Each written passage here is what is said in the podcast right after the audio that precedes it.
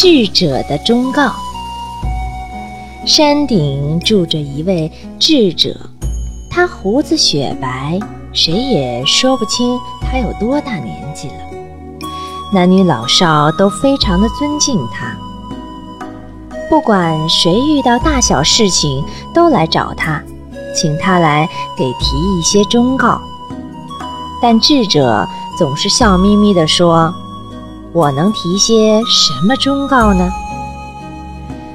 这天又有一个年轻人来求他提忠告，智者仍然婉言谢绝，但年轻人苦缠不放。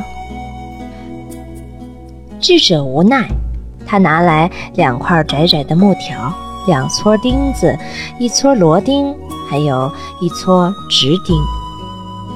另外，他还拿来一个榔头、一把钳子和一个改锥。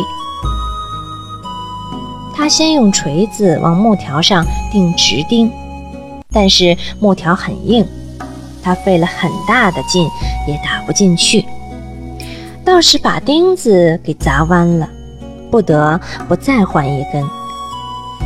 一会儿功夫，好几根钉子都被他砸弯了。最后，他用钳子夹住钉子，用榔头使劲儿地砸，钉子总算是弯弯曲曲地砸进了木条里面去。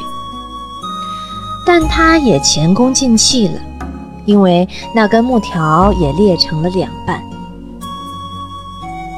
智者又拿起螺钉、改锥和锤子，他把螺钉往木板上轻轻一砸。然后拿起改锥拧了起来，没费多大力气，螺钉就钻进木条里了，天衣无缝。智者指着两块木条笑笑：“忠言不必逆耳，良药也不必苦口。人们津津乐道的忠言逆耳、良药苦口，其实都是笨人的笨方法。”硬道理有什么好处呢？说的人生气，听的人上火，最后伤了和气，好心变成了冷漠，友谊也变成了仇恨。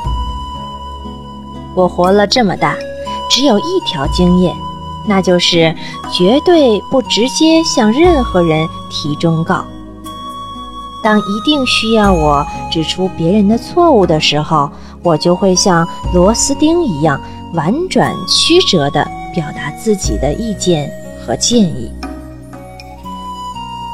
这个故事告诉我们一个大道理：在人际交往中，要学会像螺丝钉一样婉转曲折地表达自己的建议和意见。